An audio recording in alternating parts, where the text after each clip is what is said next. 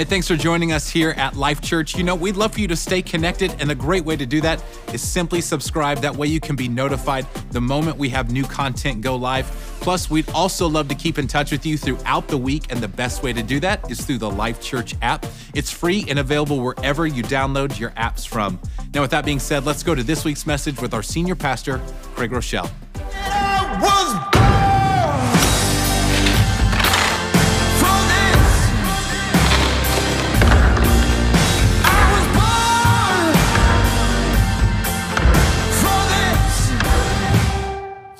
Well, I am crazy glad to have all of you with us today at all of our life churches. Guess what? I'm going to try that again and see if you guys are with me, all of our churches. Guess what? what? Today, we're starting a brand new message series. It is called The Good Work. And if you wouldn't mind today at all of our churches, would you just mind standing to your feet? What I want to do is I want to speak a blessing over you, speak into your life, introduce the big theme that we're going to talk about over the next four weeks. And then I want to open this message series by going before our Heavenly Father together in prayer with great expectation that we will all hear from the heart of God. We will be stirred by His Spirit to believe that He wants to do more in us and, more importantly, do more through us. A word for our church family. If you are the best of the best, the brightest in your class, the star athlete, the leader of all, God can still use you. I promise He can. It's just that our God specializes in using very ordinary, everyday people. This message series is for those of you who believe deep down that you're created for something more, that you were born for a purpose, created by God to do something eternal something that matters, something that lasts. Over the next four weeks, if you're open to what the Spirit of God would say to you, I believe that God will speak very directly to some of you, give you the faith to step out and to do something that outlasts you. But I want to warn you when God uses you, it always comes with a personal cost. When you take a step of faith to do something significant, it's very likely that you'll pay a price greater than you can imagine. I must warn you. You will very likely experience pain, agony, rejection, heartache, failure every now and then, loneliness, doubt, and occasional bouts with discouragement. There are times that you may stand alone. People may laugh at you, misunderstand you, make fun of you. But when your sacrifices impact another life and glorify God, you will never think about any price that you paid. Because of your faithfulness, God will be honored and people will be different. You may look like an ordinary, everyday person. You may not feel exceptionally gifted or talented, but you are the exact type of person that our God loves to use. We're going to study a person from the Old Testament over the next four weeks, an ordinary man named Nehemiah who had a broken heart for the plight of his people. He looked on at their situation and decided, I cannot sit by and do nothing. Somebody has to do something. It might as well be me. And so in verse 18 of chapter 2, in the book of Nehemiah, scripture says, So they began the good work. Somebody say the good work.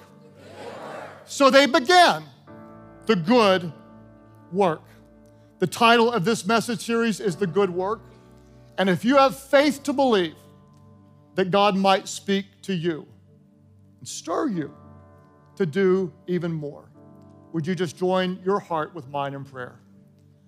Father, we ask that your Holy Spirit would stir us to believe that we could do exceedingly and abundantly more, God, by your power to make a difference in the lives of people. God, give us the courage and the faith to step out. Would you speak to hearts, God? Stir us.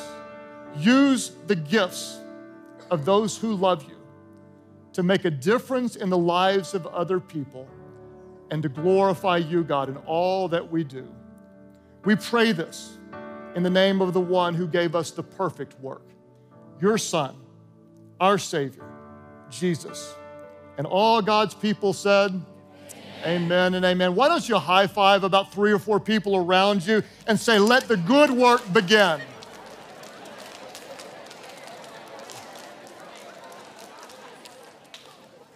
Let the good work begin. I'm calling this message by this title When You Can't Take It Anymore. When You Can't Take It Anymore.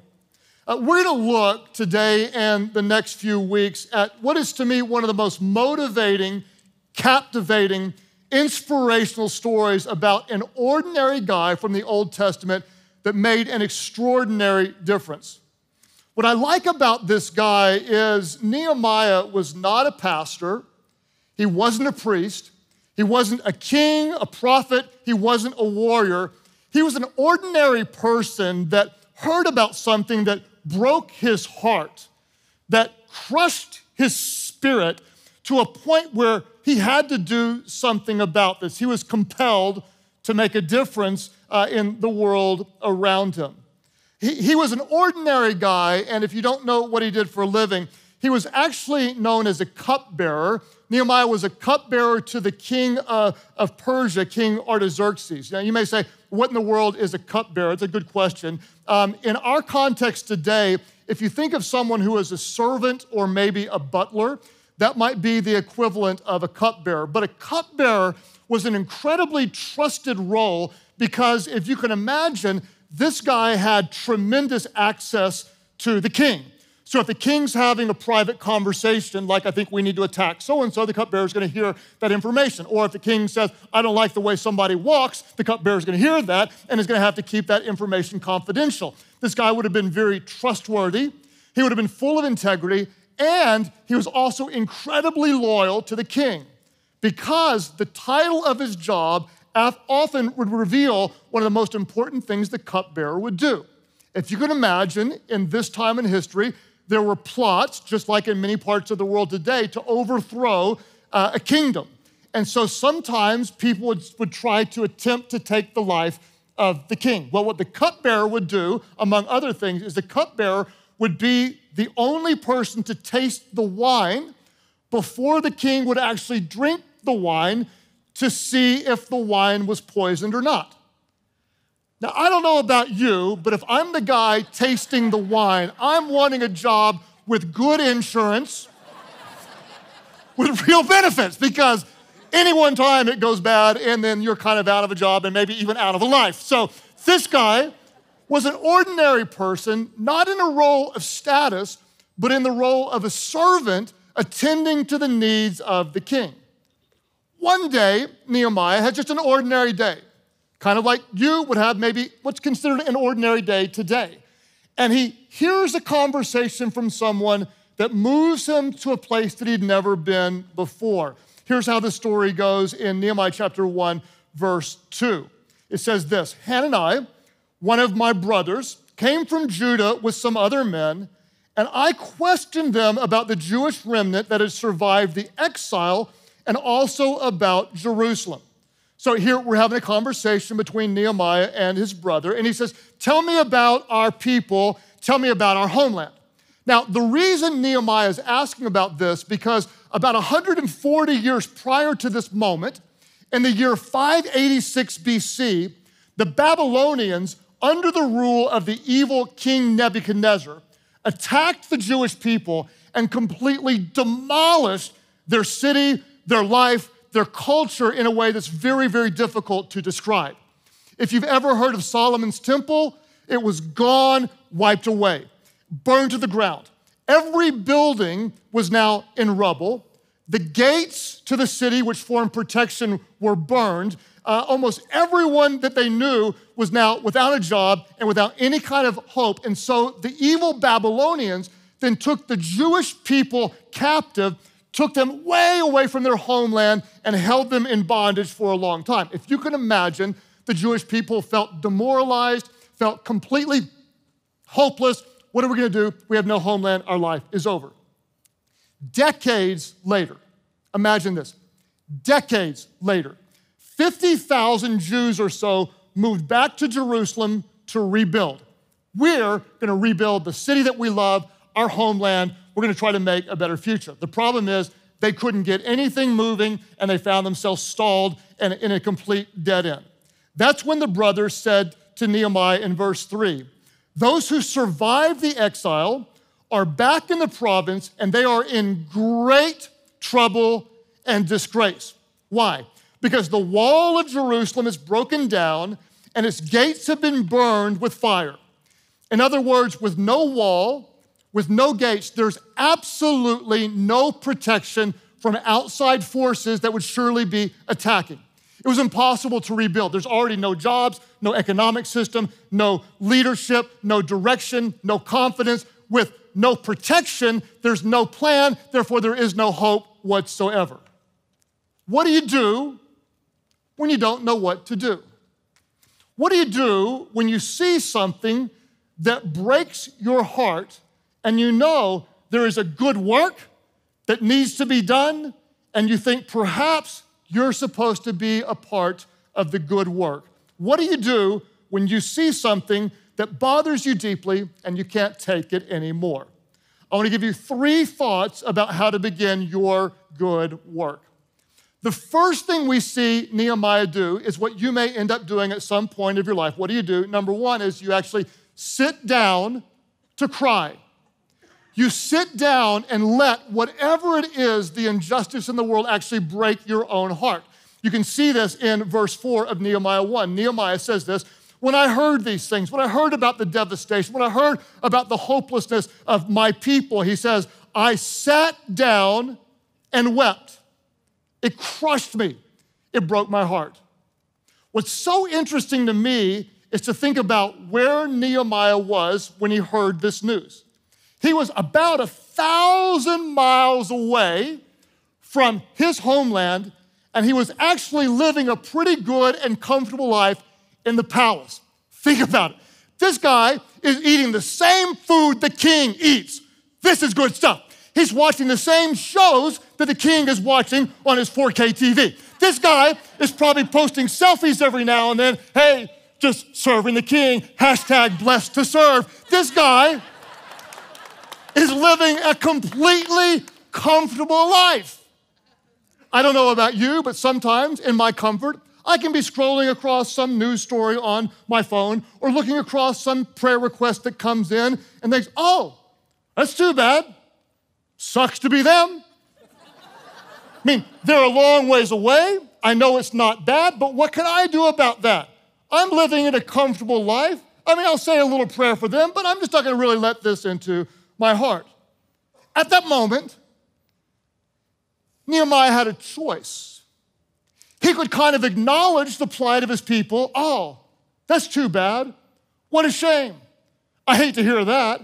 I really feel badly for them, but I'm glad my life's okay. Or he could choose to let the pain in, not just in his head, but in his heart, to the point where it bothered him, disturbed him, gave him a divine burden, an ache in his soul. When he heard the news, he didn't do what's so easy to do, brush it off. He sat down, he broke down, and he started to cry. I would ask you this what breaks your heart? What is it that burdens you? What is it that creates this righteous anger on behalf of God? This isn't right, not on my watch. What is it that, that crushes your spirit when you look at some injustice, perhaps, to a group of people or a need in this world? Why doesn't somebody do something about this? Maybe for you, it's the, the plight of hurting children. Maybe it's those children who can't read or those who have very special needs and need help and love, or maybe it's those who've been bullied or neglected or those who've been abused.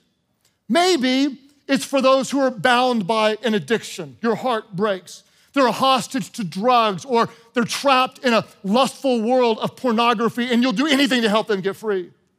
Maybe it's homelessness. You see people that are really stuck in life and barely have their needs met, and you want to do something about it. Maybe it's those who've been trafficked and abused their whole life. Maybe it's those who are impoverished and don't have clean drinking water, or a very simple mosquito net in another part of the world, or, some drugs that would prevent diseases just for a few dollars they don't have access to and you see children and, and innocent people dying needless deaths because someone hasn't gotten there. Maybe you're like some people I know, and you have a heart to get God's word into the native language of every living person today. You want to eradicate Bible poverty. Maybe you feel called to speak on behalf of the unborn. Someone needs to stand up for those who can't stand up for themselves. What is it that breaks your heart? What is it that burdens your soul? I'll tell you a story that hit me and shaped me in a way that's hard to describe when I was a very young pastor. Um, before starting Life Church, I was an associate pastor at a great Methodist church, and I would occasionally be a guest preacher for other churches um, that were really, really small and couldn't get anybody better than me back in my early 20s. And so I went to a really small church on the other side of town and I preached the first service. And there was this guy in the service that the only way I know to describe it is he, he had what I call a mad vein. Uh, there was a vein in his forehead that just perpetually proclaimed, I'm mad at the world. You know how some Christians, when they read the Bible, they get all loving and full of grace, and others of them get angry and mad veins? I don't know why, but this guy had a mad vein. And I was preaching, I even tell a funny joke. And instead of smiling, his mad vein was just, well, after the first service, we went out to greet the people who were leaving and greet the people who were coming into the next service. And the receptionist came up all excited and said, Oh my gosh, we have a guest coming. Evidently, that didn't happen often. She said, You better be good in the next service, implying that maybe I wasn't good in the first one. Maybe that's why the vein was there. You better be good. We got a guest coming. We got a guest coming. Well, I was outside with mad vein men who was chosen to be the greeter, which might be one reason the church was really small. Okay? And I saw the guest drive up. The reason I knew she was the guest was because her car didn't look like everybody else's car. When she got out, she wasn't dressed like anyone else. Everyone else had very nice formal clothes on. She honestly looked like she had probably slept in her outfit. She looked like life had been very, very hard to her, and I couldn't be more excited to welcome her into church. As she was walking up, God is my witness, mad vein guy, stepped in front of me and said to her, Young lady, is that the best outfit you have? Because in our church, we wear our best for God.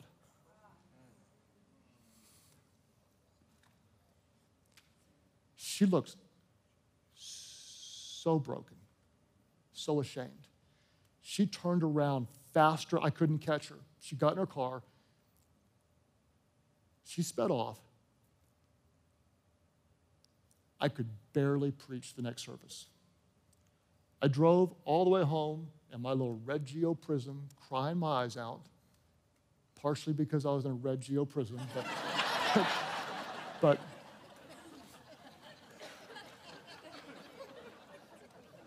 I was so disturbed, so broken, so righteously angry on behalf of a God of grace who welcomes all people from all races, from all parts of life. And on that day, I made a promise. If I ever get to lead my own church, we will have a dress code. It will be simple. Please do put something on, come to the house of God.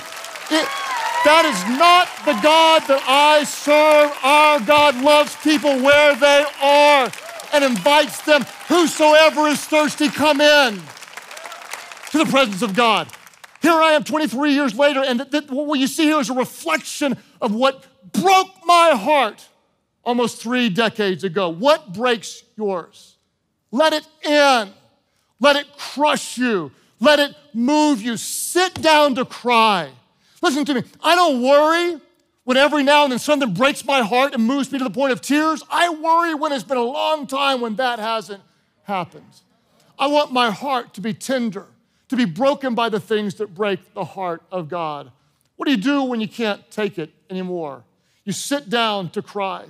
The second thing you do is you kneel down to pray. You kneel down to pray.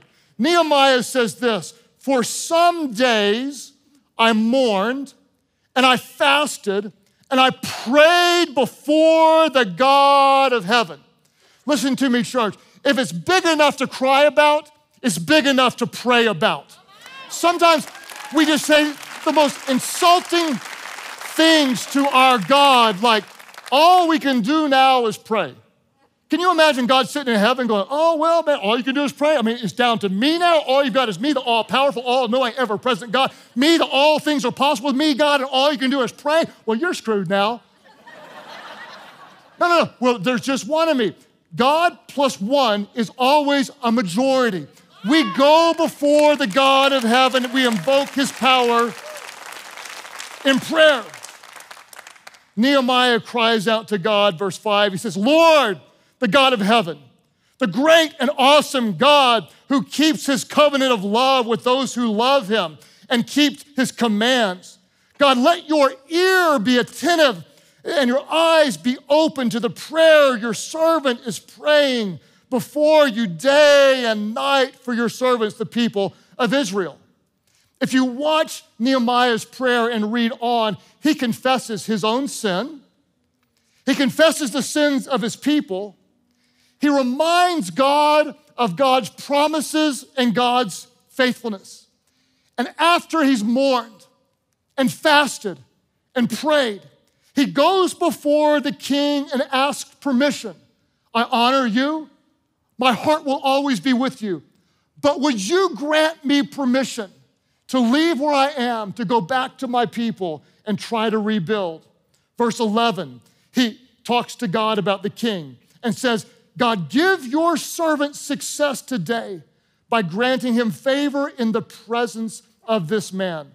You'll watch him pray over and over and over again. I hope you'll understand that what you pray about really reflects what you believe about God. If our only prayers are bless this food and keep me safe and give me a good day, you really don't believe in a real powerful God. But when you ask God to stretch you, to use you, when you pray for the impossible, God, move, do miracles, bring healing, God, spark revival, use me, God, to meet someone's needs, you believe in the power and the glory of the good God. What's so interesting to me about Nehemiah is this is actually the first of 12 prayers that we see he prayed in the book of Nehemiah. There's 12 we know about. That means he would have prayed hundreds, maybe thousands. This is the first of 12. We see it at the beginning of his story, we see it all through the middle, and the last thing he's doing is praying as he goes before God. What I love about him is you're to see in the upcoming weeks, he is a leadership genius. He is practical in every way. He studies, he strategizes, he casts vision, he delegates, He is a leadership genius, and yet everything he does is bathed with intimate, faith filled prayer before his good God. How do you begin the good work when you can't take it anymore? You let it into your heart and you sit down and you cry. Then at some point, you kneel down and you pray. And then once your heart's been broken and you've sought the goodness of God, number three, you stand up and act. What do you do? What do you do? You sit down to cry. You kneel down to pray, and you stand up to act. Nehemiah takes the cup and goes to visit the king. His heart is heavy, and the king can tell. So in verse 4, the king says to him, Nehemiah, what is it you want? Then watch him again. Here's a little flare prayer. Here it comes. Then I prayed to the God of heaven. He prays again. And I answered the king, If it pleases the king, and if your servant has found favor in his sight, let him send me to the city of Judah where my ancestors are buried. Why? So I can rebuild the wall. My people are hurting. The walls are down. The city is exposed. And I can't sit around and do nothing. Somebody has got to do something about this. It might as well be me. Stand up to act. I don't know. Sorry, you can sit back down. I was just saying point three again, but I love your passion. And if no one stood up at another campus, it's only because these people had more passion. So.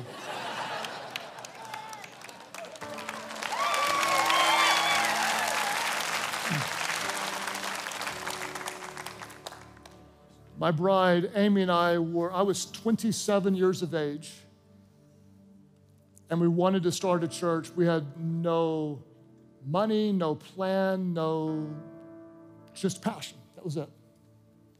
And we went to a church service in California. We saw this lady named Crystal Lewis. We didn't know who she was, but you might have heard of her now. And she sang a renewed version of this song, Come Just As You Are. It was a fresh version. And we saw probably 50 people dressed a lot like the lady that got turned away from church come forward to give their hearts to Jesus. And in the middle of that song, and in the middle of all those transformed lives, we said, that is the kind of church we want. The type of church that Life Church is today didn't exist a whole lot 20 plus years ago. It was very new and very different. And I was 27 years of age, she was 24 and we were scared to death. We prayed, God, give us a sign. Show us. Weeks, months, we prayed. We cried over the brokenness of people. We sought God in prayer. And then one day, driving in our car, asking God for confirmation. The first time we'd ever heard the song on the radio came on the radio in the middle of our prayer Come just as you are. And in that moment in our hearts, we stood up to act and we made the decision. We don't know the details, we don't know the how, the when, and the where, but somebody needs to do something. It's going to be us. I don't know.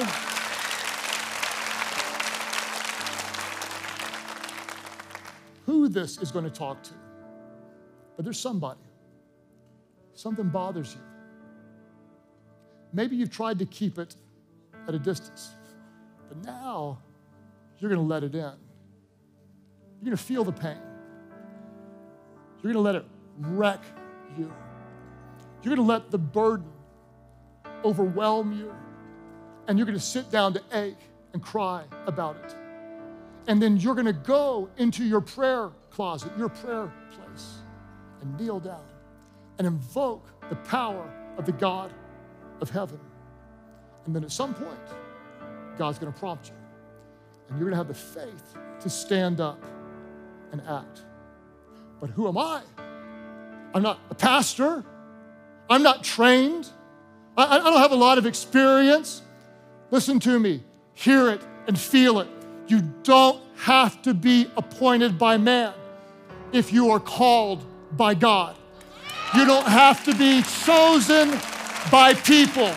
If God prompts your heart, stirs your spirit, gives you a burden, you just step into it, trust Him, and watch Him act. Feel the presence of God stirring you. It breaks your heart. Why does it break your heart? Because perhaps you, just like Nehemiah, an ordinary guy in every other extent, was chosen by God to step into the burden and start the good work. He didn't finish it alone, he didn't do it alone, but it didn't happen until he started it. What do you do when you can't take it anymore? You sit down and you cry. You kneel down and you pray. And somebody is going to stand up and act. So, Father, we ask that by the power of your Spirit, you would speak to us today. Stir up some people, God, in your church to do your work. As you're praying today at all of our different churches, those of you that you are followers of Christ, and you want to be even more open to what God might do through you, you're available. You'll let the pain in, you'll let it break you, you'll ask God to use you. If you believe God uses ordinary people just like me and just like you, and you want God to do more through you, would you lift up your hands right now, just all over the place? Lift up your hands. Father, I thank you for a church full of people that are not priests, prophets, or kings, but God, in your kingdom, they are servants of the Most High God. Give us opportunities, God, to serve you. God, we ask for your power, your provision, your protection, your wisdom, your direction to guide every step that we take. I pray, God, that wherever we go and whatever we do, God, we would do it for your glory. Stir up within us, God. Break some hearts that we might act on your behalf to do your will on earth, God, as it is in heaven. Speak to us today, we pray. As you keep praying today at all of our different churches, the good work is starting. Let me tell you about the good work, the best work. Um, in Christian circles, we call this the good news. What is the good news? The good news is better than you could ever imagine. The good news is all about a loving God who became one of us in the person of his son, Jesus. Jesus was perfect in every way. Jesus was obedient to his Father even to death on a cross. Why is this good news? The bad news is that we've all sinned.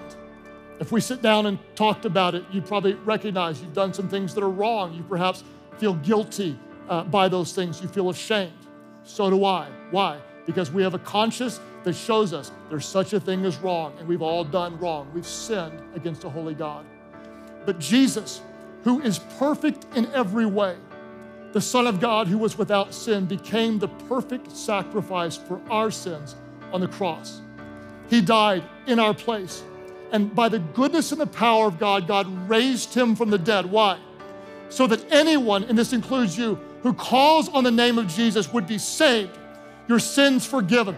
Doesn't matter where you come from, doesn't matter what you look like, doesn't matter the clothes that you have on, doesn't matter how bad you've been. When you call on His grace and call on His name, He hears your prayers, He forgives your sins, He makes you brand new. In fact, today at all of our churches, or those of you viewing online, there are some of you who recognize you are here for this moment. The good work is about to begin because the goodness of God is going to transform your life. At all of our churches, those who say, Yes, I need His grace. I need his forgiveness. Today, by faith, I turn from my sins. I give my life to Jesus. That's your prayer. Lift your hands high right now, all over the place, and say, Yes, Jesus, I surrender to you. As we've got hands going up all over the place, those of you at Church Online, you click right below me. And I would be incredibly honored at all of our churches if you would just go ahead and stand to your feet, and I mean it this time. Stand to your feet, and we're going to join our faith with those around us and pray as God transforms lives. Would you pray aloud? Pray, Heavenly Father, forgive my sins, save me, Change me. Make me new. Jesus, be my Savior. Fill me with your Spirit so I can know your love and show your love. Start the good work in me. Bring it to perfection as we make you known. My life is not my own. I give it all to you. Thank you for new life. Now you have mine. In Jesus' name I pray. Hey, could somebody worship big? Welcome those born into God's family. As a church, it's our heart to help you take your next step in your relationship with Christ, and we have a great resource to help you do that. It's called life.church slash next. There you can find all kinds of resources to help you continue to grow in your faith journey. Again, thanks for joining us here at Life Church. We'll see you next time.